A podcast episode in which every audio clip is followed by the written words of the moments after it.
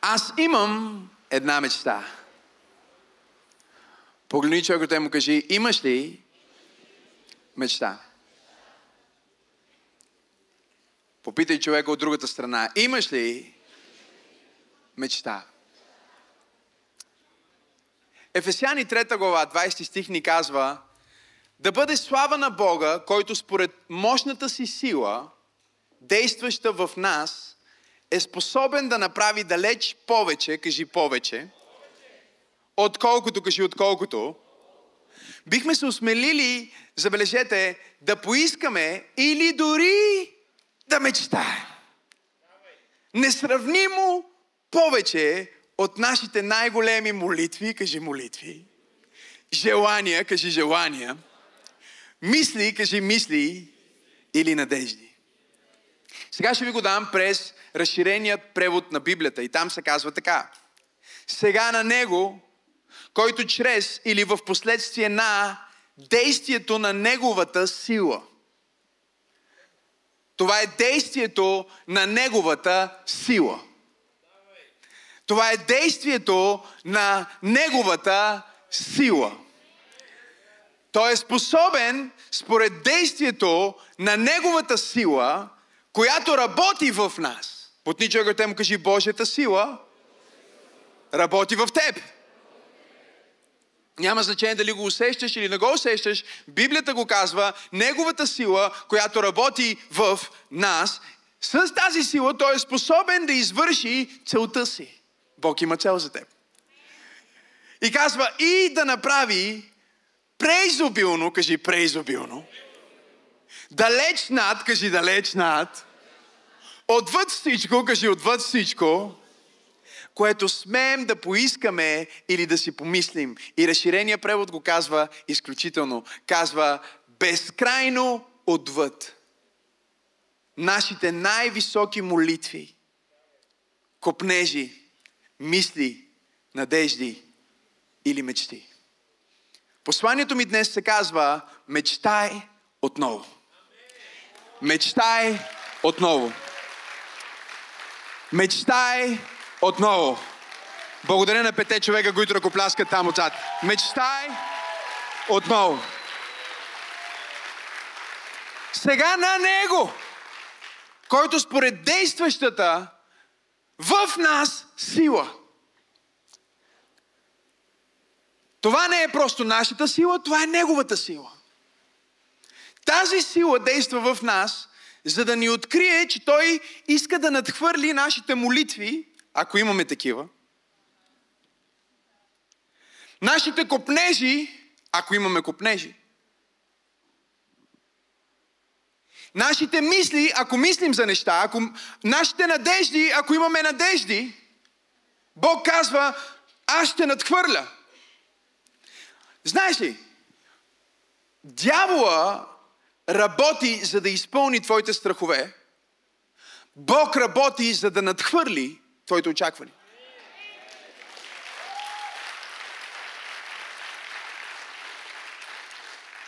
И ако погледнем този пасаж внимателно и видим, че ни говори за молитви, кажи молитви, копнежи, кажи копнежи, мисли, кажи мисли, надежди, кажи надежди, или мечти, кажи мечти, ние разбираме, че всъщност Бог работи с нас и в нас.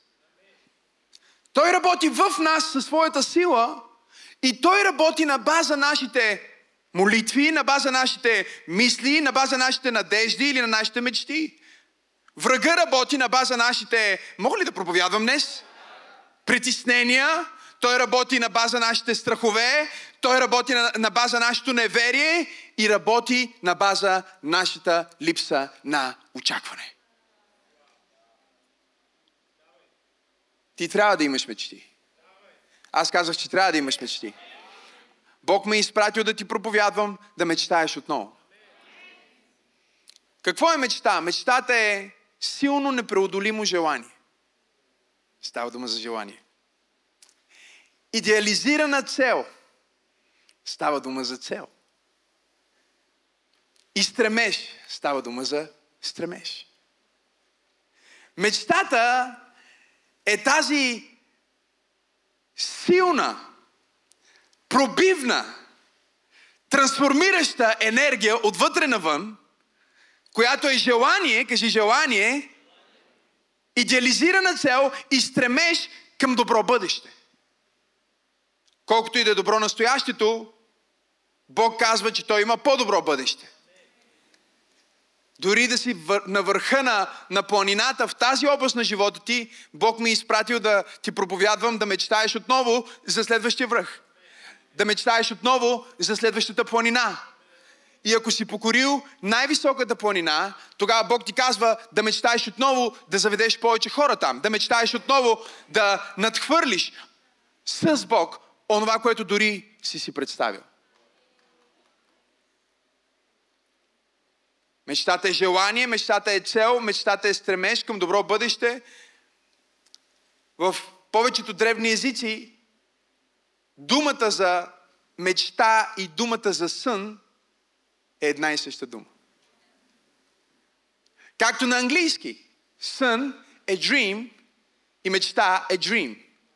По същия начин в много от древните езици, когато кажеш сън, казваш мечта и когато кажеш мечта, всъщност използваш думата за сън. Това означава, че мечтите ни приличат на нашите сънища. Мечтите ни приличат на тези красиви, позитивни сънища, които имаме. Какво е сън? Сън е поредица от образи и картини, които виждаш, когато си в състояние на покой, когато си заспал. Когато почиваш. Когато спиш, ще те пазя. Това е друга проповед. Мечтата е тясно свързана с надеждата и въображението. Кажи въображение. Макар, че на мечтателите обикновено се гледа като хора, които са откъснати от действителността хора, малко разсеяни, вижте ме, те са разсеяни. Мечтателите са разсеяни. Защото мечтателите са като този мечтател, за който Библията ни казва в книгата Евреи. Той чакаше основите на друг град – той изглеждаше за всички хора като малко разсеян от този живот, защото той чакаше основите на друг град, чийто архитект, той чакаше друга мечта. Архитекта на тази мечта, визионера на тази мечта е самия Бог. Макар и на мечтателите да се гледа като откъснати от действителността, всъщност в областта на науката и изкуството, особено в точните науки и изобразителното изкуство, именно мечтите – съчетани с богато въображение, водят до нови открития. Мечтите, съчетани с богато въображение, водят до нови открития. Каквото и да имаме в момента на тази земя, като откритие, което може дори да е станало напълно нормално, всъщност е било видяно, като в сън, като поредица от картини, като мечта. Братята Райт са били синове на методистски епископ, който е проповядвал, че ако Бог е искал хората да летят във въздуха, е щял да ги направи с криле. Но тези двама братя си казват, защо да не мечтаем да създадем самолет, с който да покорим въздуха? И така това, което е било невъзможно, или забранена територия за религията, е било в визията и въображението на тези двама братя, когато са започнали да правят своите опити за полет. И не знам на кой проповядвам днес, но ти си на правилното място. В момента ти слушаш правилната проповед. Може би ти е казано, че ако Бог искаше да бъдеш успешен, щеш да се родиш в успешно семейство.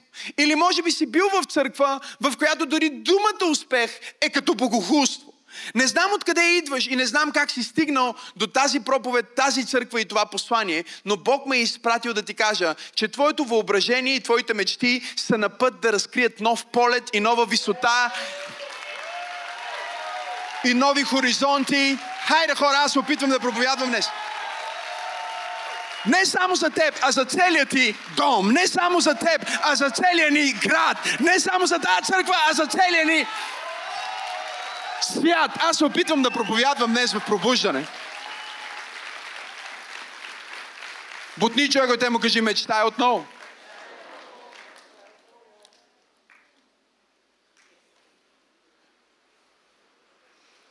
Какво е мечтата? Мечтата е създадена от въображението представа за нещо.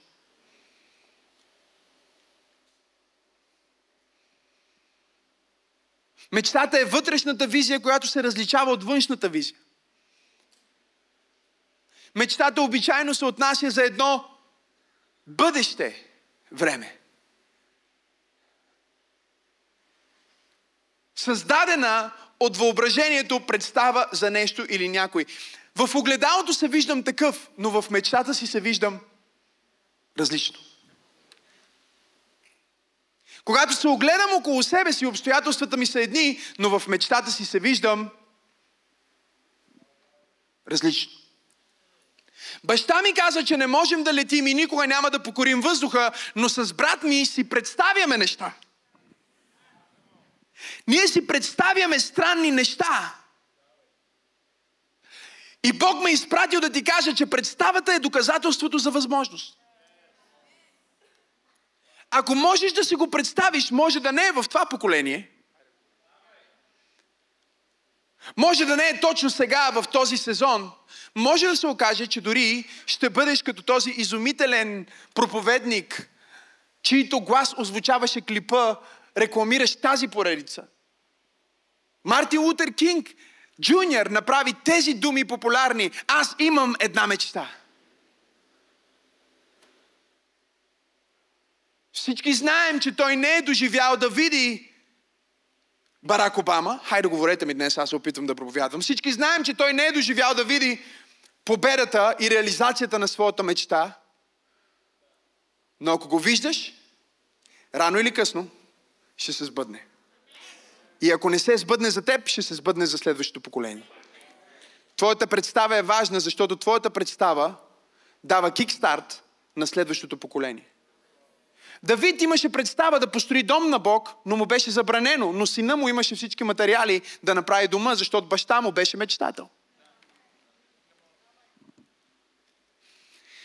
Понякога в живота ни ние се целиме към мечтата, която Бог ни е дал. По пътя преживяваме всички битки, разочарования, несполуки. Някой разбира ли какво проповядвам днес? Благодаря на десете искрени хора в пробуждане. И всички тези неща, които ни се случват, понякога ни карат да намалим, погледнете ме, обема на нашите мечти. Защото ние не осъзнаваме, че всъщност, когато получаваме мечта, ние не получаваме само нещо индивидуално, ние получаваме нещо, което е генерационно. Ние получаваме нещо, което минава от поколение в поколение. Аз се опитвам да проповядвам на някой в пробуждане, че това, което баща ти не е постигнал, ти ще постигнеш, защото баща ти го е поискал. Това, което дядо ти не е успял да постигне, ти ще постигнеш, защото дядо ти го е поискал. Бог не е забравил желанията, мечтите, намеренията, надеждите, молитвите и копнежите на поколения. Той трансферира всички тези мечти в сърцата на хора, които са в земята на живите, за да манифестира своя план на планетата Земя. Не знам на кой проповядвам днес. Но Бог ме е изпратил да ти кажа, нямаш си представа. Трябва ти въображение, за да развиеш тази представа. Това е друга представа. Трябва да си го представиш. Аз си представях как проповядвам. Аз си представях моите деца. Аз си представях църква пробуждане. Аз си представях национално влияние. Аз си представях всичко това. Аз си го представях. И знаете ли какво стана? Бог го надхвърли. Той ми даде и нещата, които не исках. Той ми даде и нещата, които не си представях. Той ми каза като на Соломон, понеже си искал правилното нещо, ето ти благословение, ето ти пари, ето ти изобилие. Ама Боже, чакай, твърде много е. Още и повече и повече. Провизия и провидение. Благословение върху благословение. А, аз се опитвам да проповядвам на някой днес. Нямаш си представа. Това, което Бог ще направи за теб. Аз усещам торнадо. О, Боже мой! Нямаш си представа какви мечти. Нямаш си представа какви идеи. Трябва да създадеш нова представа. в основата на въображението лежи механизъм на асоциациите,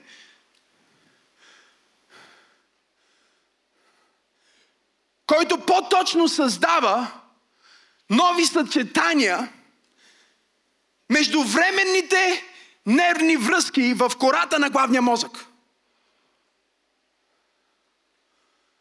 Нека го преведа на Софийски. Всеки път, когато ти си представиш бъдещето, всеки път, когато ти мислиш за мечтата, която Бог ти е дал, говориш за мечтата, която Бог ти е дал, в твоя мозък се случват нови връзки, нови асоциации, нови идеи. Идват ти нови идеи как да осъществиш тази мечта. Ако не мечтаеш, тези връзки не могат да бъдат създадени, защото са твърде слаби. Невроните не са отишли към бъдещето. Не си го видял, трябва да го видиш, за да го видиш. Нова представа.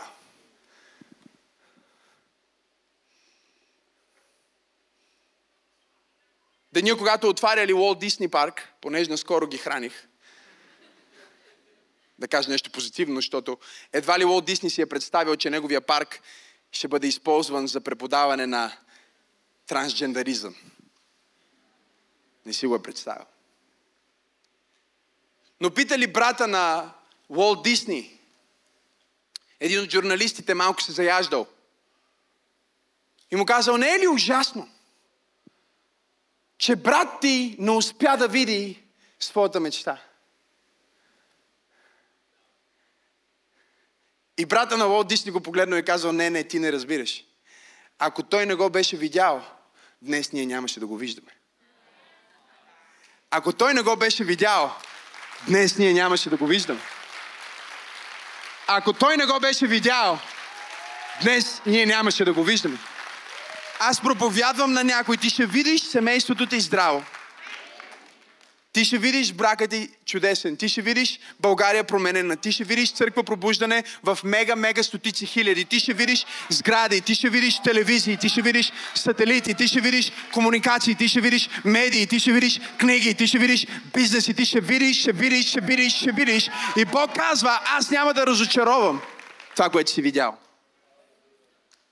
Ако е реално в главата ти, е само въпрос на време да се материализира. Номер две, мечтата е предмет на желанията и стремежите.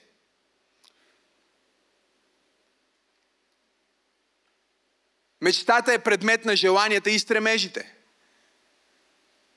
Ако нямаме желания и стремежи, не можем да имаме мечти. И тук идва проблема на религията, защото религията се опитва да ни изпразни от правилните, от, от желания. Религията ни казва, не дей да искаш. И това е най-ужасяващото нещо, че днес има вярващи християни, които се наричат вярващи, но не са, защото дефиницията на вярващ е някой, който вярва. И вярата влиза в действие, когато искаш. Ако нищо не искаш, няма за какво да вярваш, приятелю.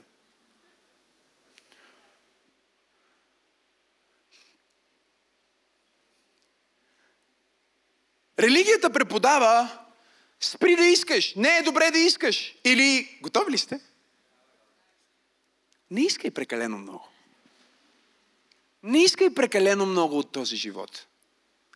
Не искай прекалено много, не очаквай прекалено много от този брак, не очаквай прекалено много от тази църква. Не, не, не дай да искаш чак толкова. Ебе, много искаш.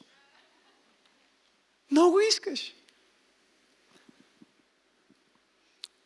И докато религията казва не искай, света казва искай всичко, и се бори да го постигнеш.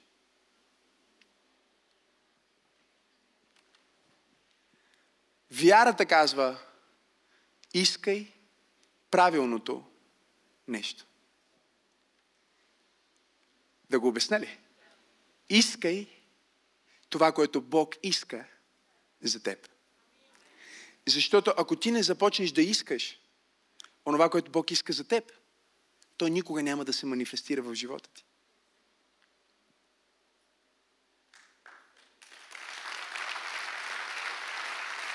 Много хора казват, ако от Бог ще се сбъдне, ама може би ти не искаш. Ако е Божия план, ще стане, ама може би ти не искаш. Трябва да поискаш, защото мечтата е свързана, тя е предмет на желанията и стремежите. И Исаия 32 глава, 8 стих ни казва, а благородният, други преводи казват праведният, замисля благородни неща и ще стои в благородни неща. Праведният замисля, иска и стои в благородни неща. Какво означава това, пастор Максим? Това означава, че ако ти си приел Исус Христос за свой Господ и Спасител, ти си праведен. И твоя дух е направен от Бог по такъв начин, че като праведен, духът ти иска правилните неща. Докато религията идва да ти каже, о, ама дали е от Бог? Духовният човек не идва да те пита дали е от Бог, защото той знае, че в твоето желание е семето на Бог, защото си праведен.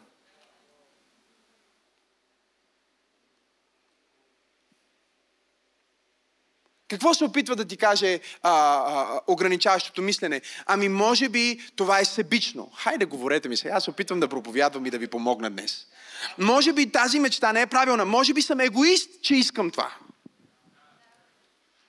Представете ли си братята Райт, ако си бяха казали, може би сме горделиви да си представяме, че човека може да лети. Кои сме точно пък ние да го правим това? Ами виж баща ни какво ни каза, че никога няма да успеем. Защо трябва да се бориме срещу въздуха? Я да е по-добре да имаме един нормален живот и да бъдем много скромни, да ходим всяка неделя на църква и да бъдем щастливи. Такива хора не променят света. Трябва да си кажеш, о, не, не, не, не, не.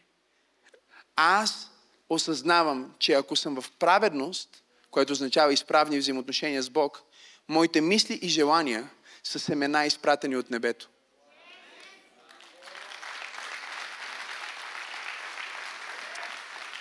О, ако ръкопляскаш, ръкопляскай, като че наистина вярваш. Семена, изпратени от небето. И разбира се, че някой ще каже, о, той е твърде арогантен, о, виж го за къв се мисли, о, със всеки мечтател в Библията се случи това. Йосиф сигурно си мислише, че съня, в който му се покланя целият свят, е себичен. Хайде, хора! Сигурно в главата му е било, май вчера ядох твърде много агнешко и нещо това агнешко произведе откачен сън. Дори баща му се усъмни. Баща му му каза, наистина ли аз и майка ти ще ти се поклониме? Но следващия стих казва, но пазеше тези думи в сърцето си, защото той знаеше, ако ние сме в завет с Бог и сме в изправни взаимоотношения с Бог, Бог ни дава мечти, Бог ни дава сънища, Бог ни дава желания, Бог ни дава да искаме. Не знам защо, ама искам да живея в по-голям апартамент. От Бога ти е. Не знам защо, ама искам да имам по-голям бизнес. От Бога ти е. Не знам защо, ама искам да имам повече деца. От Бога ти е. Аз съм дошъл да проповядвам на някого в църква пробуждане че Бог говори в твоите желания. Бог говори в твоите желания. Ако си праведен, Бог говори в твоите желания. Казва, поискай от мене. Поискай от мене. Уша. Поискай от мене. Чуваш ли какво ти казва Бог днес в тази проповед? Бог ти казва, кога ще почнеш да искаш, бе? Поискай от мене и аз ще ти дам народите за Твое наследство и земните краища за Твое притежание. Аз имам нужда от пет човека по звука на моя глас, които да дадат слава на Бог за това, че Той ни казва, поискай го! Поискай правилното нещо! Откъде да знам, че искам правилното нещо? Бъди в изправни взаимоотношения с Бог. Ако ти си в изправни взаимоотношения с Бог и искаш нещо, най-вероятно от Бог. Но виждате ли, ние си представяме, че дявола работи повече в ума ни, отколкото Бог. Мога ли да ви кажа нещо за вашия татко? Той работи поне точно толкова, ако не и повече, отколкото дявола в главата ви. Той идва с тия мисли, той идва с тия лъчи светлина, той идва с тия откачени идеи, той идва с тия откачени представи, той идва с, с тези желания, желания, желания, желания, желания. Поискай от мене. Бутни човекът му кажи, мечтай отново. Номер три, номер три, номер три. Мечтата е нещо хубаво, кажи хубаво. Кажи хубаво. Кажи хубаво. Сара казваше хубаво. Кажи хубаво. Почти нереално и невъзможно. Мечтата е нещо хубаво, почти нереално и невъзможно. Знаете ли, израствайки в религия, всички израстваме в религията, когато сме вярващи. Вярата и религията ходят заедно насякъде. Трудно е да ги разграничиш, като близнаци са. Но вярващи и религиозни нямат нищо общо, въпреки че изглеждат по подобен начин. Подсъзнателното усещане на традиционния човек е, че ако е хубаво, кажи хубаво, значи не е от Бог.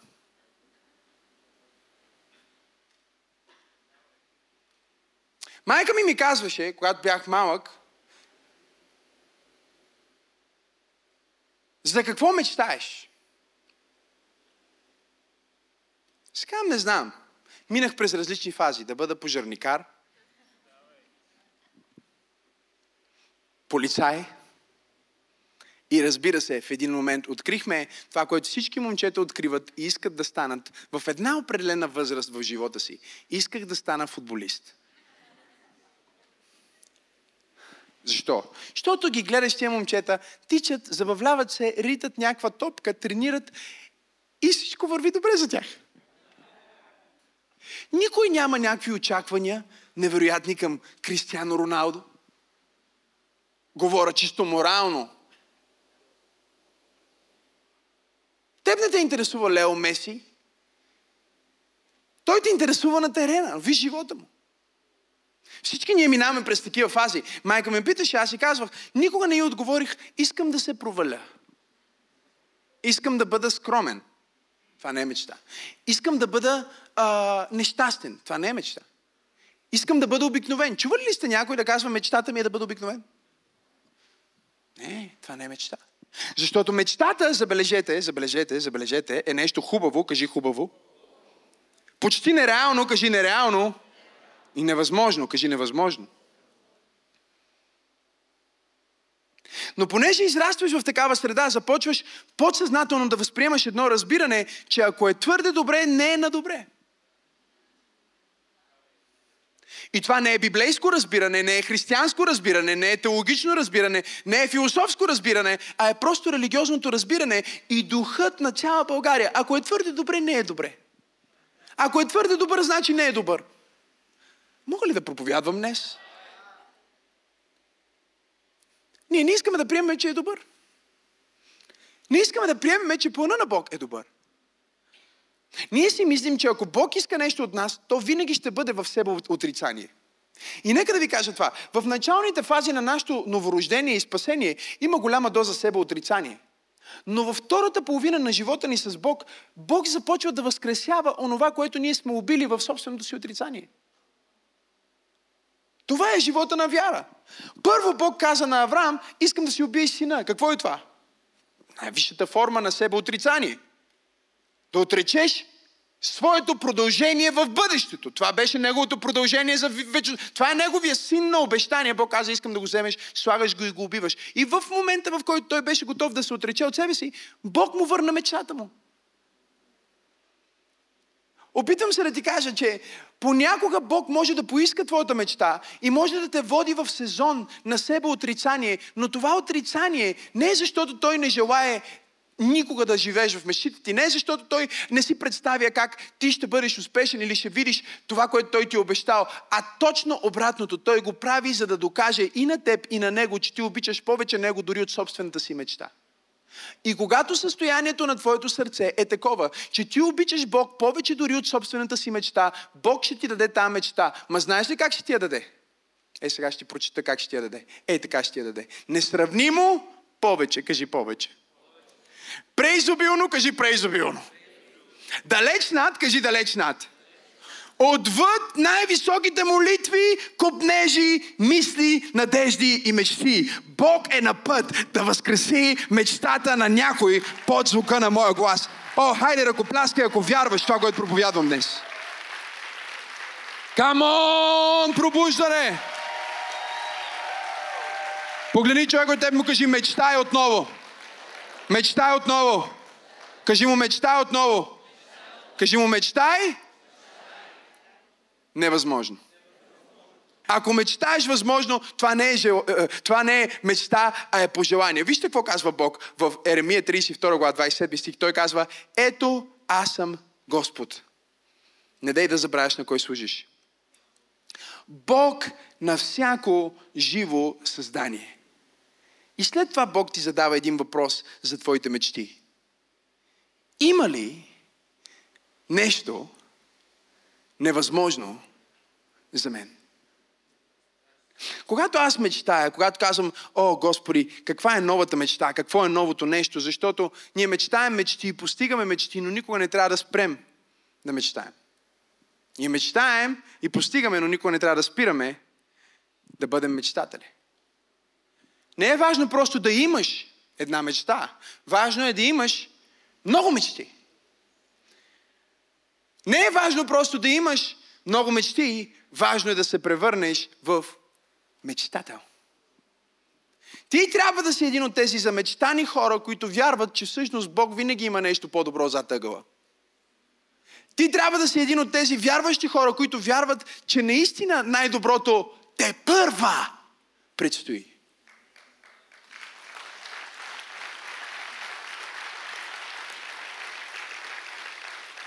И когато аз стигна в такъв сезон, защото ми се случва, аз съм мечтател и мечтаеш, ти се случва и след това мечтаеш следващото и ти се случва и мечтаеш следващото ти се случва. И всяка следваща мечта, готови ли сте да ви проповядвам, става по-голяма, по-невъзможна, по-непостижима, по-невероятна.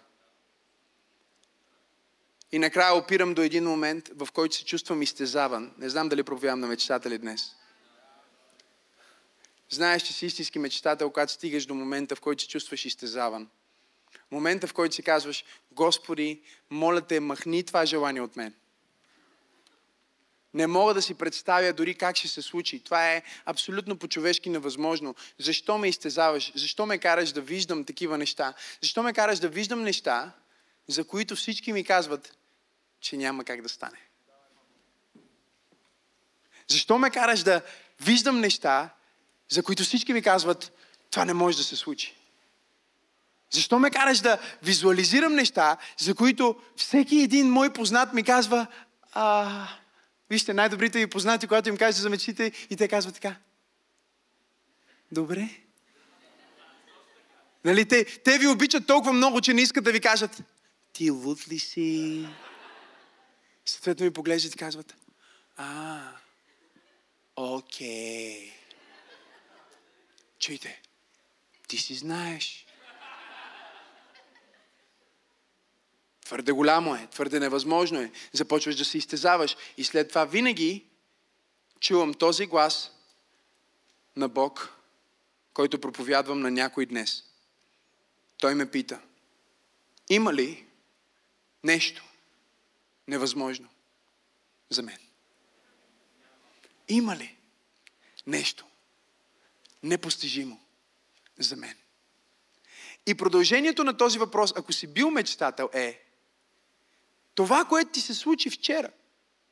Мечтата, която вече се е сбъднала онзи ден или миналата година. Тя беше ли възможна, когато я замечта?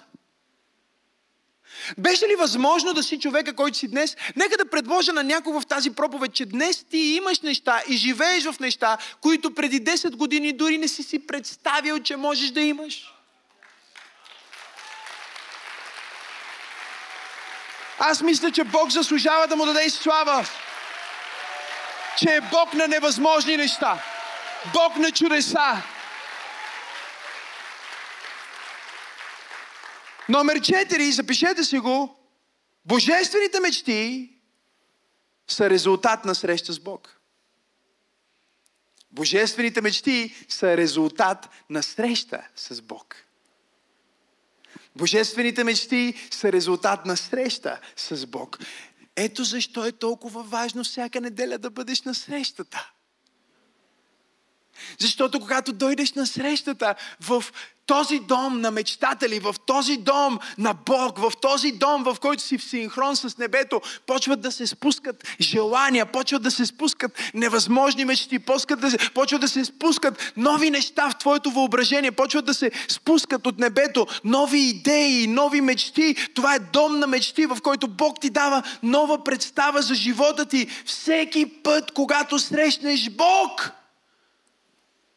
в духа ти се зачева нова мечта.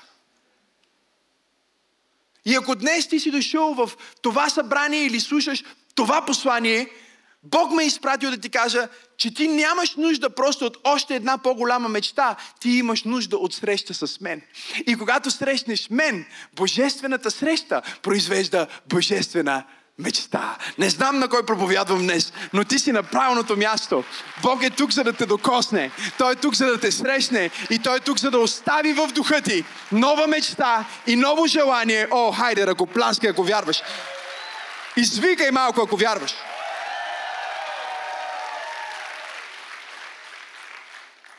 Библията казва, в последни дни ще излее от духът си. И когато излее от духът си, ще се случи нещо специфично. Всички ще пророкуват. Всички ще виждат видения, ще имат нова визия. И казва, ще сънуват сънища. Сън, мечта, сън, мечта, сън, мечта, сън, мечта. Нова мечта. Нова мечта. Казах нова мечта. Бутни човека от му кажи нова мечта. Кажи му, Бог ти дава днес нова мечта и Той ти казва, мечтай отново. След среща с Бог, Павел за мечта да проповядва в Рим. Авраам си мечтаеше да има потомство. Давид мечтаеше да живее завинаги в дома на Бог. Соломон си мечтаеше за мъдрост. Исус Навин мечтаеше за обещаната земя, в която текат мляко и мед. Будницата Рав мечтаеше да спаси своето семейство. Йосиф мечтаеше да управлява света. Стефан си мечтаеше да проповядва. Ана си мечтаеше да има син. И Бог и даде пророк. Моисей си мечтаеше да види Божията слава. И Бог му го даде.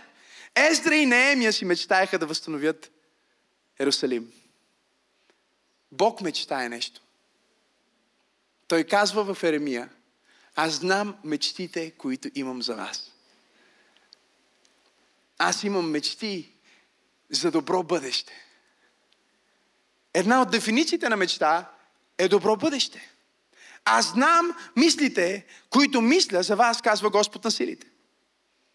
Мисли за мир, а не за зло. За да ви дам бъдеще и надежда, синодалният превод казва очаквана сетнина. Кажи очаквана сетнина.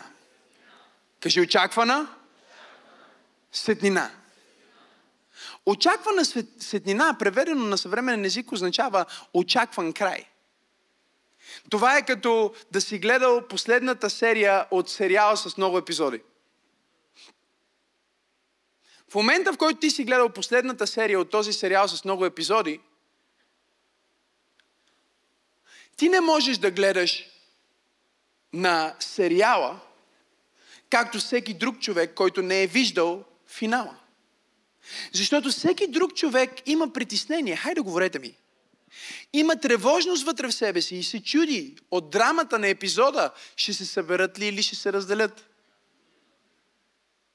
Главният актьор падна в пропаста.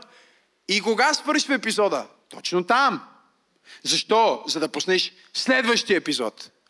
Но ако ти си гледал финала на филма, ако ти си гледал последната серия, ако ти знаеш как завършва, ти не се стресираш като един нормален човек. Ти не се тревожиш като един нормален човек. Защото ти си имал очаквана сетнина.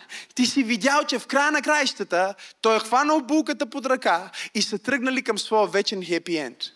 Бог ти дава мечта, за да ти даде очаквана сетнина. Той ти дава мечта, за да ти даде отправна точка. Той ти дава мечта, за да ти даде дестинация. Той ти дава мечта, за да ти даде съдба. Той ти дава мечта, за да ти каже, ако тя скъса с теб днес, спокойно, помниш ли какво видя за утре? Ако той се раздели с теб днес, спокойно, помниш ли какво ти показах за бъдещето? Ако всички ти обърнат гръб и те предадат, не дай да забравяш това, което ти показах, че ще направя в твоя живот. Защото докато ти си жив, аз не съм се отказал от това да сбъдна онова, което съм ти показал от сериала на твоя живот ако гледаш всеки ден на серия, хайде помогнете ми да проповядвам, ако гледаш на всеки сезон, като на сезон, мога ли да проповядвам, но ти си гледал в крайна сметка как завършва цялото нещо и ти си прочел последната дума в Библията, ти си прочел последната глава, ти си разбрал крайното обещание на Бог за твоя живот и ти знаеш, че знаеш, че знаеш, че знаеш, че знаеш, че това, през което преминавам в момента, е част от моята история, но не е края на моята история. Кажи очаквана светлина. Защо да мечтаем пак? Мечтай отново. Защо да мечтая отново? Номер едно трябва да мечтаеш. Отново. Защото ти, приятелю, си сбъдната мечта.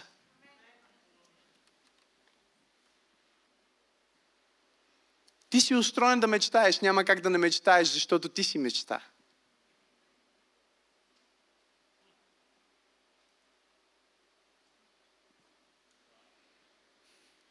В миналото без начало. Божията вечност, която само Той познава напълно, защото вечността живее в Него. Той си помечта. Да има един такъв като теб. В този смисъл ти не си се родил, ти винаги си живял, ти си имаш начало тук на земята, но не си имал никога начало, защото ти знаеш къде идваш от сърцето и мислите на Татко Бог. Той те е замечтал. Погледни човекът и му кажи, ти си мечта на Бог.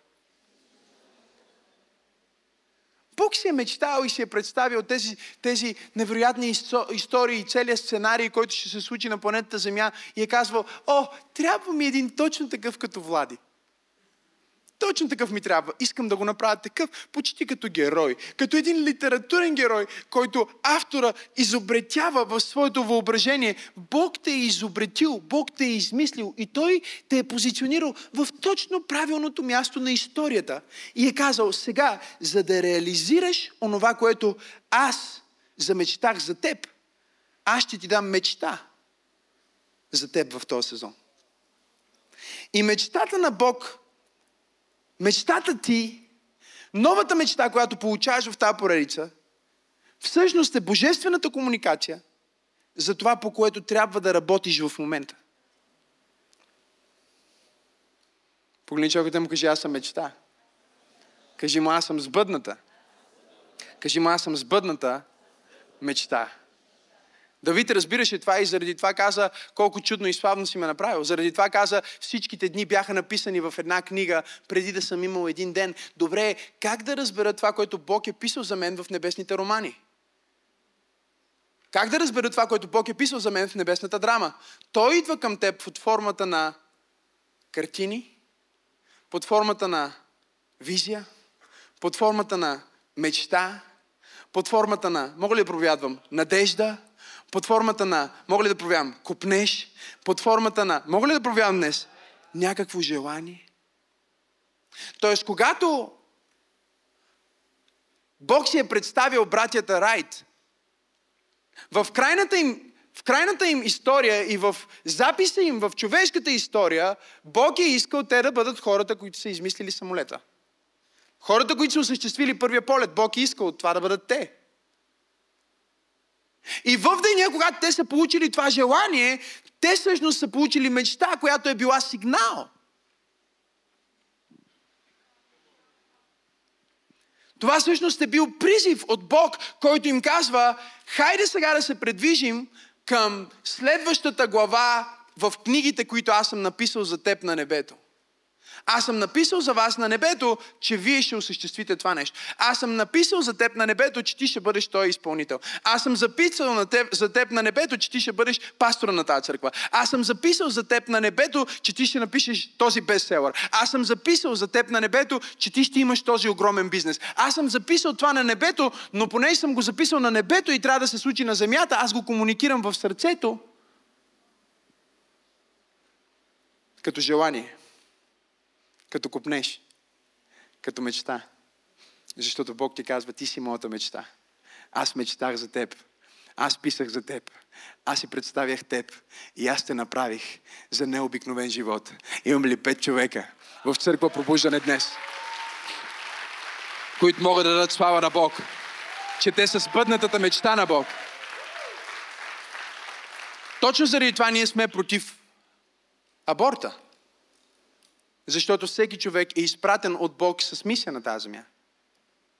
И обстоятелствата на неговото изпращане не са толкова важни, колкото осъществяването на неговата мисия. Затова всеки живот е свят, защото всеки живот идва директно от Божието въображение. Мъжа и жената могат да произведат само тяло и генетичен материал – Бог е бащата на всички духове. Библията казва Отец на духовете, от който идва целият живот. Всяко родено бебе е изпратено като дух от небесния престол, от неговия дух към земята, с мисия, с визия, с цел и с мечта. Имам ли някой днес в църква пробужден, който може да ръкопляска на Бог?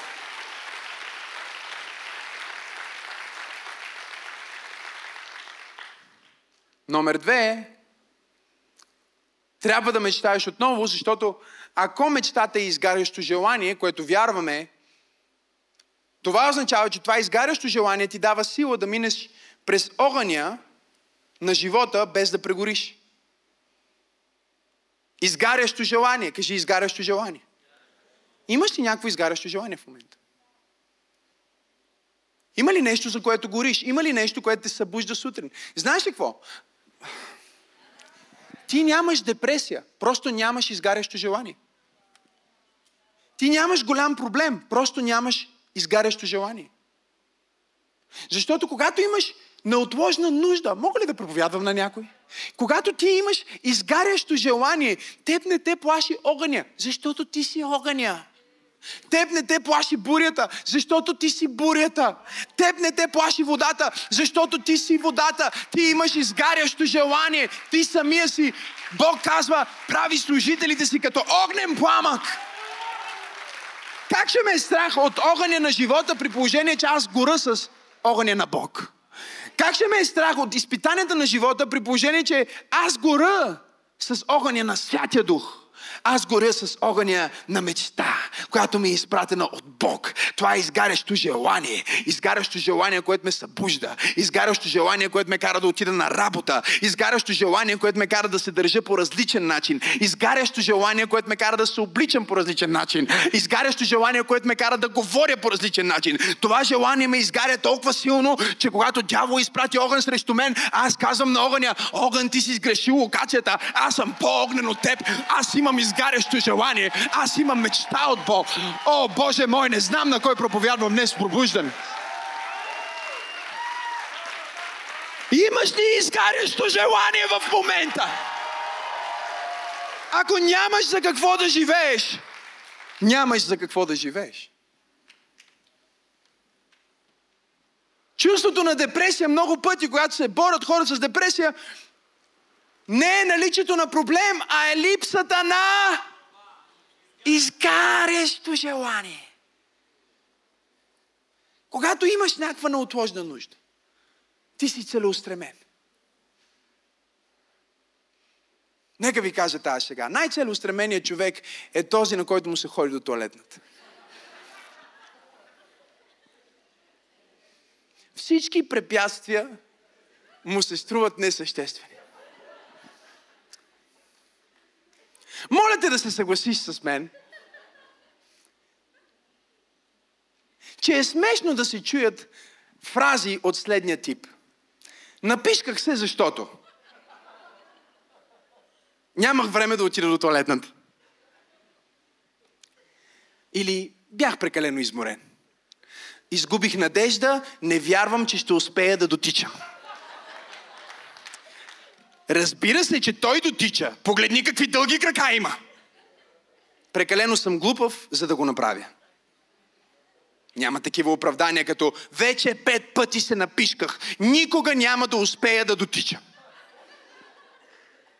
Това явно не е за мен. Почуках на вратата на туалетната, но не ми отвориха. Ако си бил на достатъчен зор, знаеш, че си готов да разбиеш вратата. Никой не казва, не ми достигна мотивация, пасторе. Бях в депресия, нямам пари и не мога да си го позволя. Реших да отида утре. Да ви дам ли няколко християнски? Нека ви дам и три християнски. Никой не ми помогна. Не ме обгрижиха добре в църквата. Не знам дали е доктринално.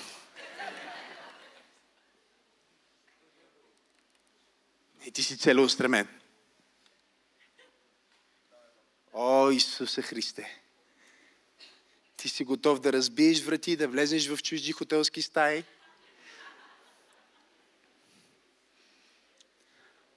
Не те интересува как и какво, но ти ще стигнеш до твоята цел.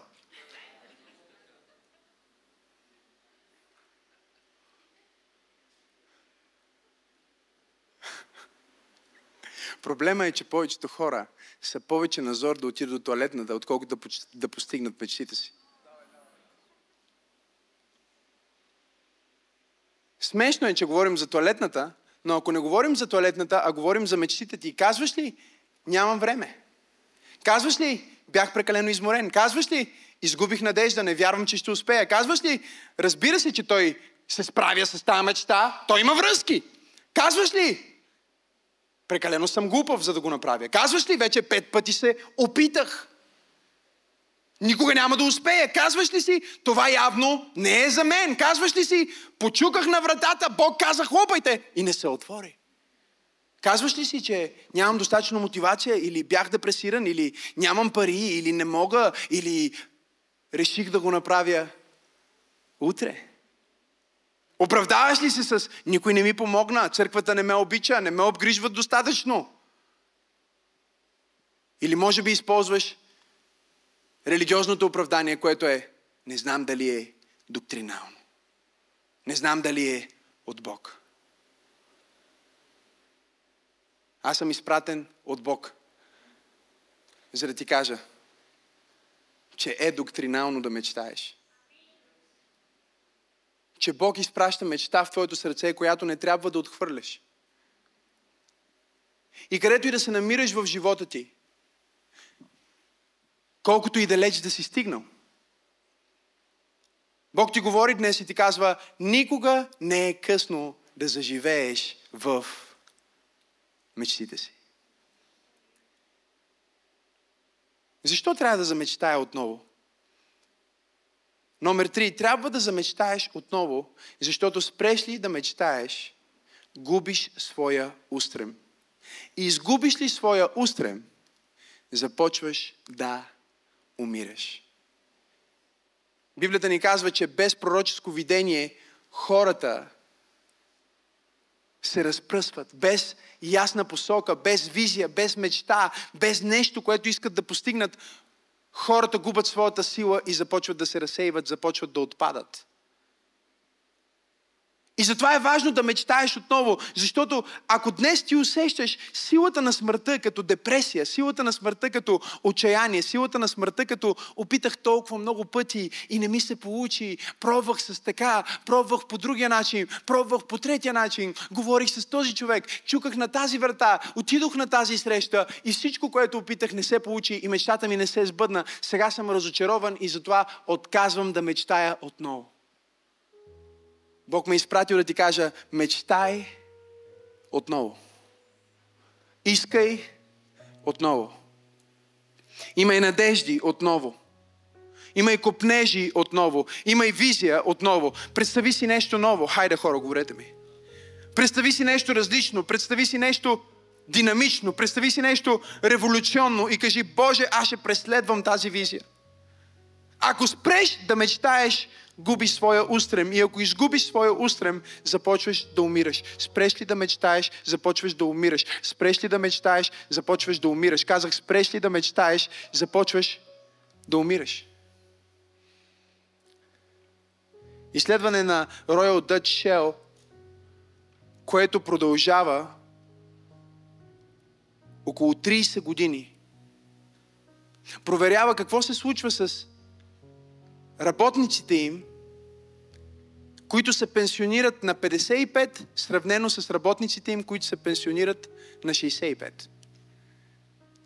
Човешката логика, вижте каква е човешката логика. Погледнете ме. Човешката логика е, ако се пенсионирам по-млад, работя по-малко. Ако работя по-малко, не натоварвам своето тяло. Ако не натоварвам своето тяло, би трябвало да живея по дълго.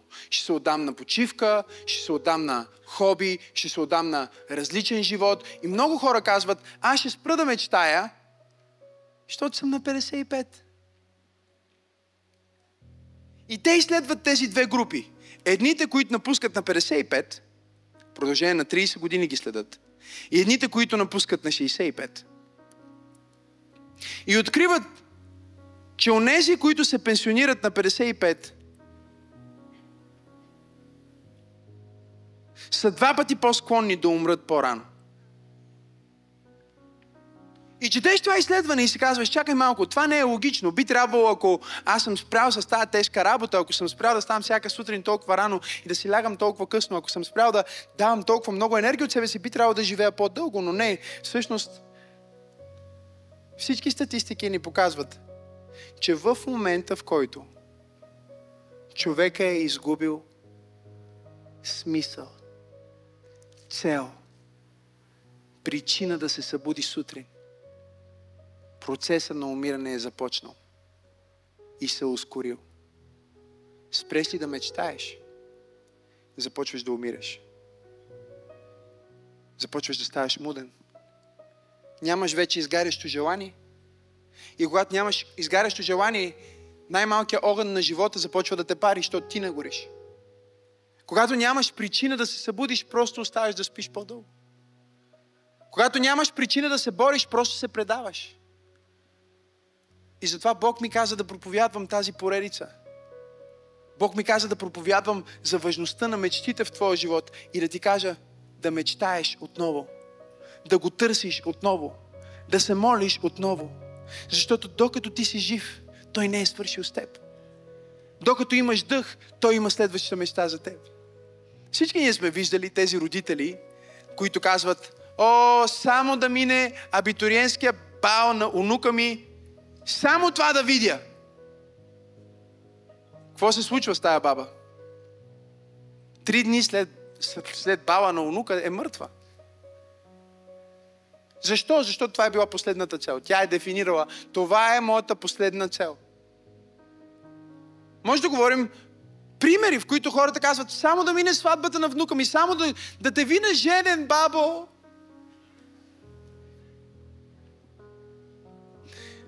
Когато чакаш нечия мечта да се сбъдне и си спрял да имаш своя, ти си на път да умреш. Бог иска ти да помагаш на мечтите на другите, за да култивира твоята мечта. Да, по пътя ти ще мечтаеш с твоите внуци, ти ще мечтаеш с твоите деца, ти ще мечтаеш с твоята църква. Даже това колко добре мечтаеш с чуждите мечти определя колко добре можеш да мечтаеш и своите мечти. Но ако чуждите мечти са всичко, за което ти мечтаеш, това означава, че ти си започнал да умираш. И Бог ме е изпратил да проповядвам на някого в църква пробуждане и да ти кажа, без значение на колко година си, без значение през колко провала си минал, без значение какво се е случило в твоя живот до този момент, Бог ме е изпратил да ти пророкувам и да ти кажа, мечтай отново. Мечтай отново. Мечтай отново. Казах, мечтай отново. Аз казах мечтай отново. Аз казах мечтай отново. Пробуждане, аз казах, мечтай отново.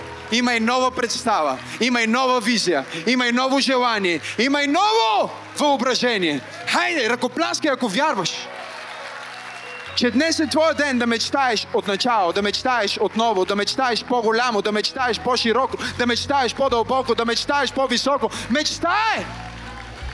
Отново.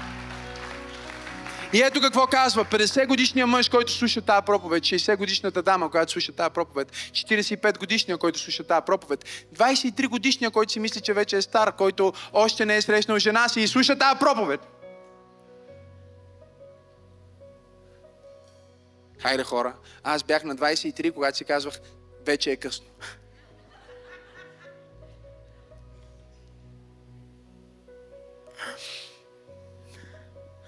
Да опитам ли пак? Вече съм го пробвал това. Вече съм я слушал тази проповед. Или вече се зас... Пастор Максим, аз вече преди пет години бях на твоята поредица за мечтите и когато ти ми каза да мечтая, тогава почнах да мечтая и като се размечтах и като катастрофирах.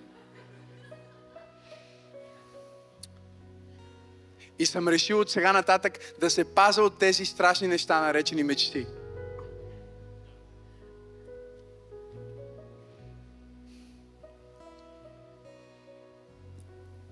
И ще върна годините, които изпояде скакалечът, червеят, бръмбърът и гасеницата. Моята голяма войска, която пратих между нас.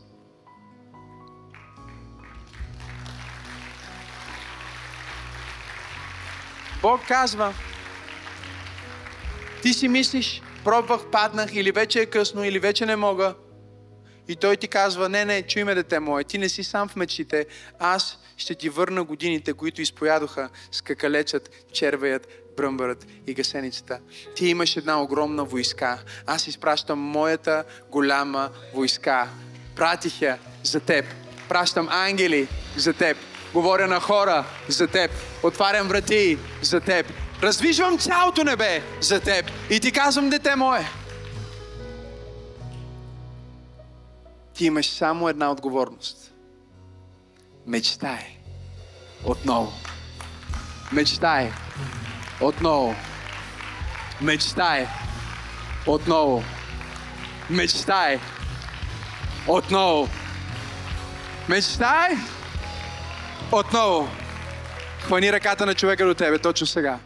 Аз усещам Бог на това място. Мечтай отново. Започни да се молиш за човека, който си хванал.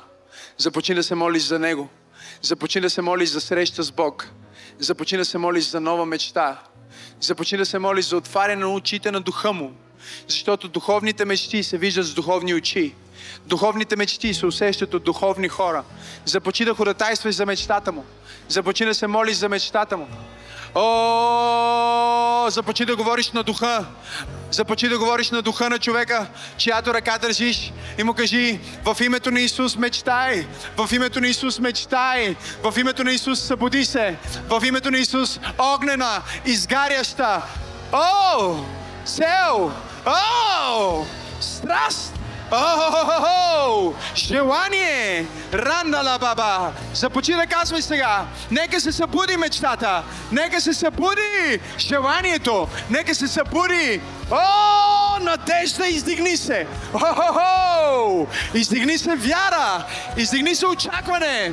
Издигни се мечта в името на Исус. Точно сега, докато си затворени очи и се молим като църква, аз усещам, че трябва да мечтаем отново като църква.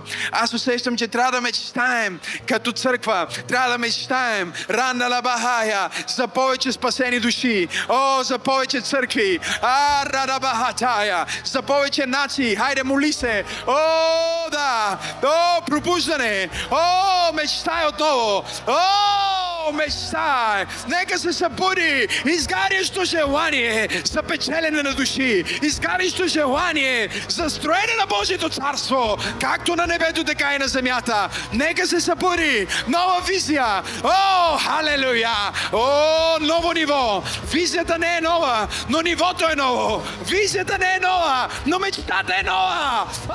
О, визията не е нова, хората са нови. Мечтай отново пробуждане. Събуди се, големия гигант. Шанда Рабахая. Ние говориме сега на тялото Христово. Мечтай отново. България, ние ти говориме. Мечтай отново. Източна Европа, ние ти говориме. Нека се издигнат нови революционери. О, нови артисти, ново изкуство, нови изобретения, нови бизнеси, нови лидери. Отново! Отново! Отново! Отново! В името на Исус! Хайде всеки глас, нека го изпеем силно! Върху нас, излей се ти. Конференция Пробуждане е не просто събитие, а началото на едно дългоочаквано приключение – живота, който Бог има за теб. Отвъд страховете, отвъд лимитите, отвъд ограниченията, отвъд смелостта ти, отвъд стените. Не се оправдавай с въпросите, не знам откъде да почна, не знам какво да направя. По-лесно, е, отколкото си мислиш. И Бог е по-близо, отколкото предполагаш. just around the corner. Точно зад ъгъла. Your life is about to become amazing. Животът ти ще стане невероятен. Бог е бил с нас до този момент. Той е Бога, който свали огън от небето. Той е Бога, който те е използвал и преди. Той е Бога, който те използва сега. Той е Бога, който ще те използва в бъдещето. Но нека да кажем, че това, което не е възможно нам, човеците, е възможно на Всемогъщия Бог.